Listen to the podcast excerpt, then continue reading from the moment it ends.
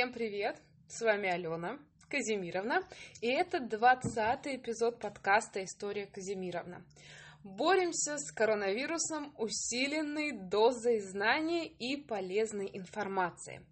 Прослушав этот эпизод до конца, обязательно напишите комментарий. Чем больше комментариев, тем легче мне работается, тем приятнее мне работается, и тем больше сил, эмоций я вкладываю в подкаст. Хотя сегодня и так эмоций предостаточно, но, во-первых, вы все дружно хором сказали о том, что да, в период карантина и самоизоляции нужно писать больше подкастов, ну и надеюсь, у вас появилось время их слушать, потому что писать-то я их могу хоть каждый день, да и с превеликим удовольствием. Главное, чтобы вы слушали.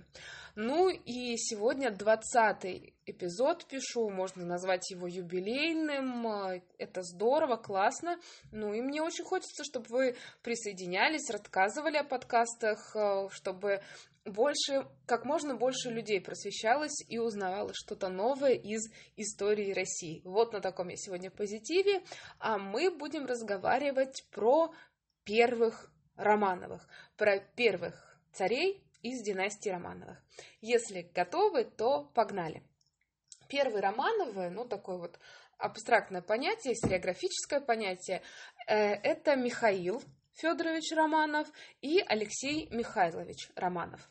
Если напомнить э, предыдущую серию, предыдущий эпизод, что же там было?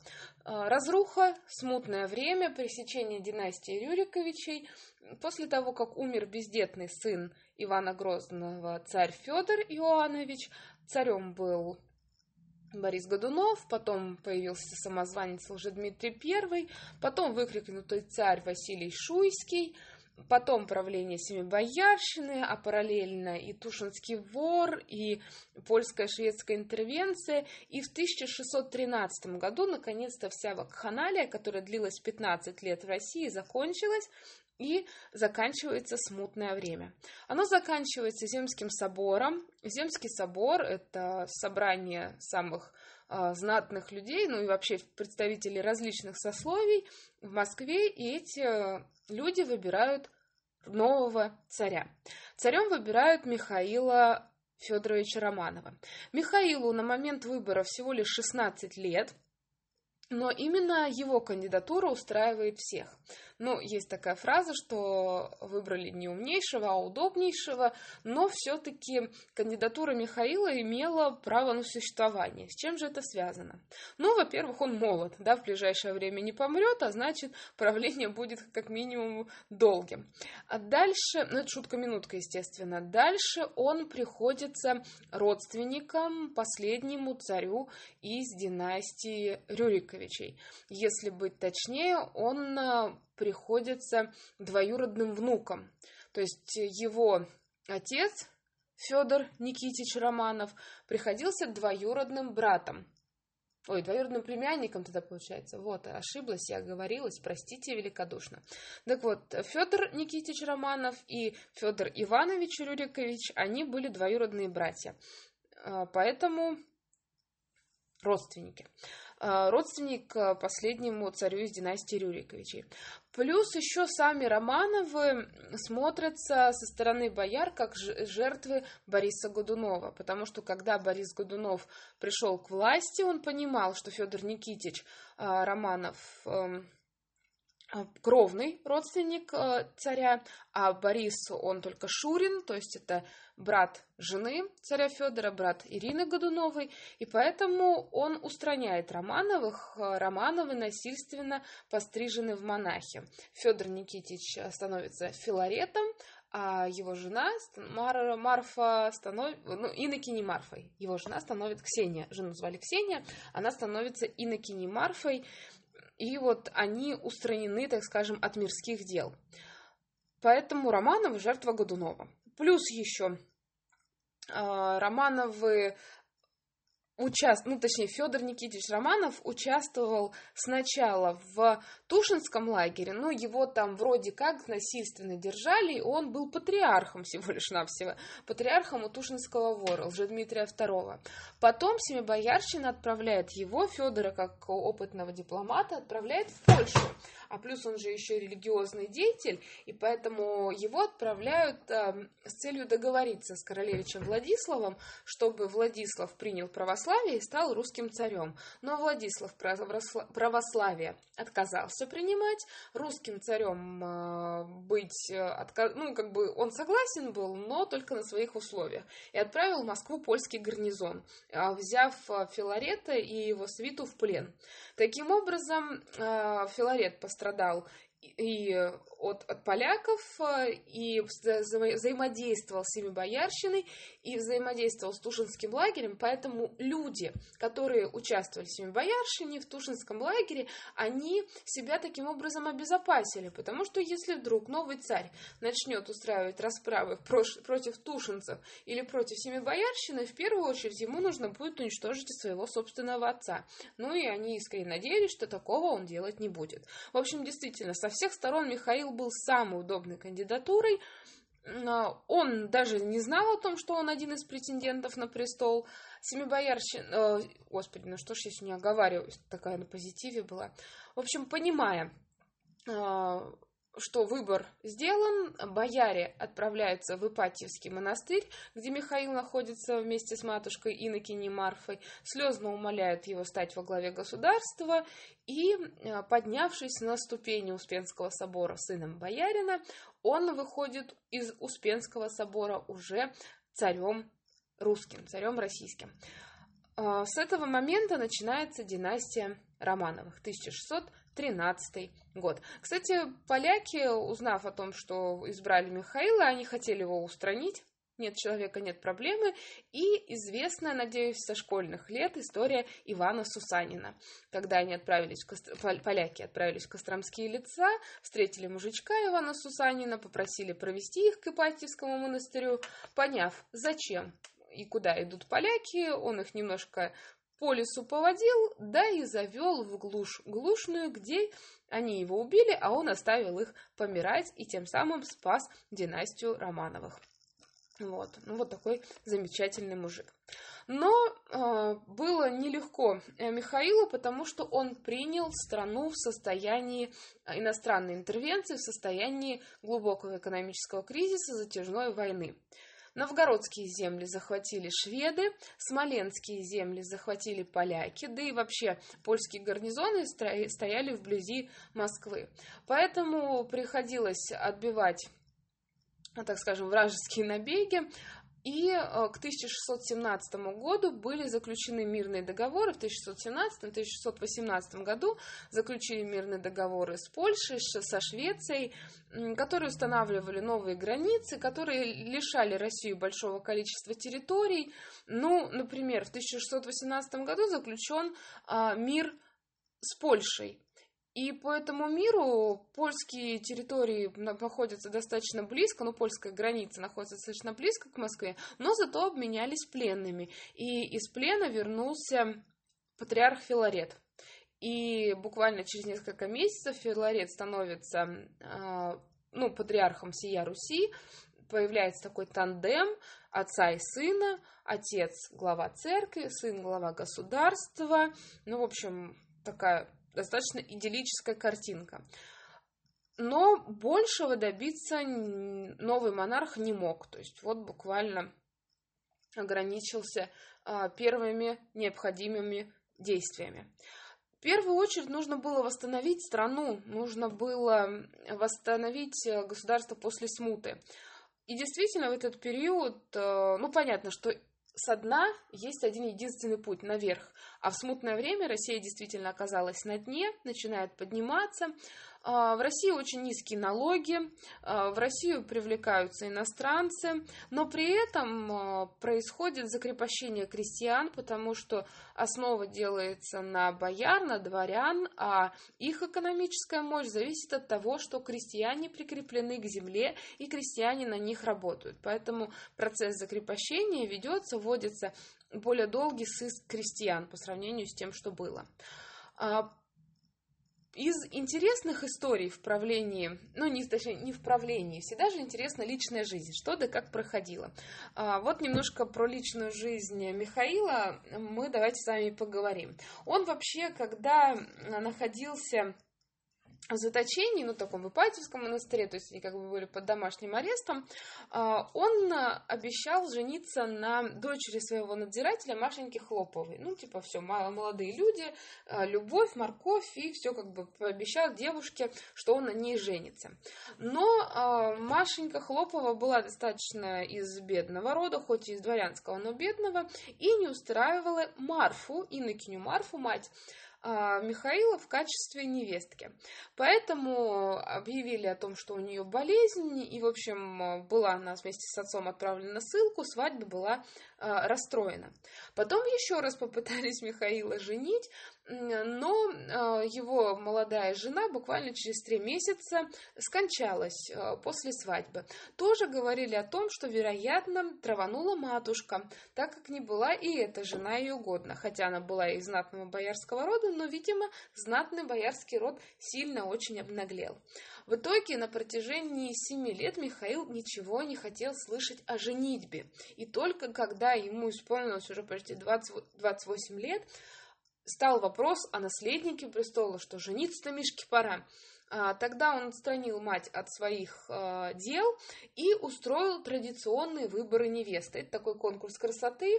Сначала на местах девушки отбираются, потом самые красивые приезжают в Москву, еще раз отбираются, и с несколькими десятками самых красивых, такое шоу «Холостяк» 18-17 века. А, ходит царь знакомиться. И та, которая ему понравится, он, соответственно, даст платок, и вот она станет царской э, избранницей. Но выборы царской невесты э, прошли очень интересно и, самое главное, повергли шок всех. Потому что была выбрана та девушка, которая никаких отборов не проходила, а была служанкой при одной боярине. Звали девушку Евдокия Стрешнева, она была из дворянского рода, обедневшего, но очень сильно царю приглянулась, и именно на ней он женился. И царицу Евдокию иногда еще величают э, русской Золушкой. Вот такая интересная история. Э, родила Евдокия э, Михаилу 10 детей, из которых выжило четверо. Но самое главное, что выжил один из сыновей, Алексей, а это значит, что династия была обеспечена на продолжение. И после того, как э, царь Михаил э, в 1645 году умирает, в возрасте 49 лет на престол восходит его сын Алексей. Правление Алексея будет ужасно насыщенным. Я даже не знаю, успею я в ближайшие 7 минут уложить всю эту информацию, но я буду очень стараться. Если выйду за границы, не обессудьте. Вообще Алексей э, стал царем в 16 лет Э, так же, как и отец, но в отличие от отца он получил нормальную, сильную, окрепшую страну. Поэтому в первые годы своего правления он вообще управлением страной сильно и не заморачивался. А все правление поверил на своего э, воспитателя, на своего дядьку, наставника Бориса Морозова. Борис Морозов, как это и положено в верховной власти, оказался достаточно приличным казнократом, и поэтому на протяжении четырех лет трех-четырех лет спокойненько обворовывал государственную казну. Ну, например, полностью отменял жалования некоторым чиновникам, и они должны были брать взятки. Как неожиданно, как неожиданно. Вот, в 1648 году были подняты цены на соль. Соль являлась главным консервантом в, ну, вообще в, в древности, да, в средневековье и в 17 веке тоже играла очень большую роль, потому что только засолка помогала на зиму сохранять большое количество продуктов. И когда цены на соль возросли, поднялся бунт, который но позже историки назовут соляным бунтом. Бунтовщики потребовали от царя выдать всех казнократов э, и в первую очередь Бориса Морозова. По воспоминаниям современников, э, царь Алексей, э, столкнувшись с этой разъяренной толпой, вынужден был даже плакать и просил, чтобы пожалели его дядьку, чтобы не убивали Морозова, а Морозов тем временем прятался в царских покоях. Ну и действительно, Морозов убит не был, хотя многие из бояр поплатились жизнью, ну вот которые тоже были друзьями Морозова. А, вот, а Морозова отправили а, в ссылку. А, соляные налоги ну, соляную цену уменьшили, но э, царю пришлось созвать новый земский собор. И на этом земском соборе было принято новое, потому что со времен Ивана Грозного с 1550 года прошло уже 90 9 лет, и принято было новое соборное уложение, новый свод э, законов российского государства. Там было много интересных пунктов, но мы остановимся только на двух. А, которые являются очень занимательными. Но пункт первый, в России установилось крепостное право. Теперь один человек являлся собственностью другого человека. То есть вводился так называемый бессрочный союз крестьян, и теперь крестьяне становились собственностью помещика.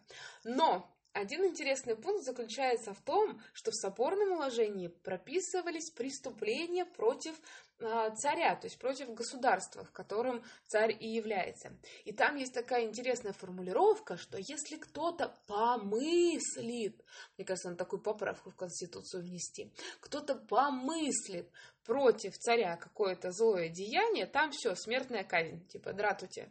Кто вы тут помыслил? Мысли читали. Вот до чего дошла э, общественная мысль середины 17 века. Вот такая была поправка в соборном уложении, и она существовала, между прочим, соборное уложение было переработано только в 1832 году. То есть без э, малого 200 лет э, все эти указы были э, действительными. А, но не будем о политике, от внутренней давайте перейдем к внешней. Там же так интересно, так интересно. Там, короче, Украина, а, точнее, казаки а, запорожские думают, с кем же они, с Польшей или с Россией? Украина це Европа или Украина це Россия? И они, короче, думают, думают, мечутся, мечутся, и в итоге в 1654 году состоялась Переславская рада, Богдан Хмельницкий и казачье войско а, приняли решение, что Украина – это Россия, и отправляют э, царю Алексею просьбу принять запорожских казаков в подчинение московского государства.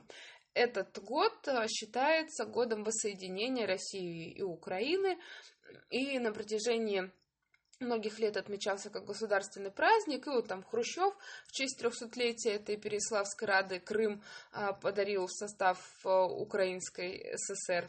Но а, с течением времени, с течением большой политики, взгляды на Переславскую Раду, на деятельность Хмельницкого очень сильно поменялись. Но опять-таки, сегодня не об этом.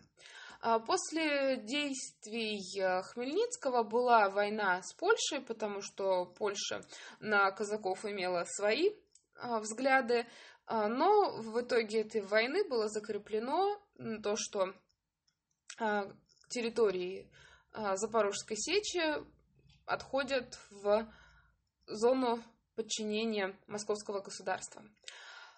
Плюс еще во время русско-польской войны в Москве вспыхнул медный бунт. Там тоже занимательная история, связанная с тем, что государстве не хватало серебра, и поэтому решили чеканить медную монету, ну а типа, а по своей себестоимости она соответствует монете серебряной. Ну типа, как вот, мы вам будем зарплату рублями платить, а налоги будем листочками, бумажками собирать. Типа, и они соответствуют друг другу. То есть э, немножко была нечестная политика, поэтому инфляция, медная монета обесценивается, и если изначально государство выпускает серебряную и медную монету как равнозначные, то в итоге за одну серебряную монету в Москве дают 14 медных. Ну, в общем, это все не нравится народу, поднимается медный бунт, а, и вообще век правления, эпоха правления царя Алексея – это бунтажный век. Опять э, толпа разъяренная нападает на царскую резиденцию. Вынужден был э, царь как-то на это реагировать, но это уже 1662 год, он уже давно у власти, поэтому а, он толпы не боится, а ждет, когда подойдут стрельцы, и а, начнется резня в Коломенском, которая унесет почти 2000 жизней, но государство медные деньги отменит и даже а, часть, ну так скажем, расходов людям выплатит. В этот же период идет большой церковный раскол – я вообще хотела спросить, может быть, про церковный раскол, эта тема очень интересная, может быть, про нее стоит записать отдельный эфир, поэтому сейчас акцентировать э, внимание сильно на нем не буду, скажу только о том, что две разные точки зрения, это никониане во главе с патриархом Никоном и старообрядцы во главе с протопопом Авакумом. Суть заключается в том, что Никон предлагает переделать э, все а, ну, традиции, все обряды в церкви по греческим образцам, а Авакум взывает к старым образцам, ну, к старо, а, старообрядцы, да, к старым обрядам. На этом фоне э, начинается разделение э, русской церкви и преследование старообрядцев, э, потом продолжится вот вплоть до 20 века. И последним событием, про которое я хотела рассказать э, во внутренней политике, будет восстание Степана Разина, 70-й, 1670-1671 год, народный бунт э, за казацкую вольницу против закрепощения крестьян, ну и, как вы понимаете, бунт благополучно был подавлен. Про личную жизнь царя Алексея Михайловича я уже не буду тогда затрагивать, а расскажу о ней поподробнее в следующем эпизоде подкаста. В начале подкаста я просила оставить комментарий. Например, нужен ли отдельный эпизод про раскол церкви, не нужен. В общем, мне ваши комментарии очень нужны, очень важны, и я их с нетерпением жду каждый эпизод. Услышимся. Пока-пока.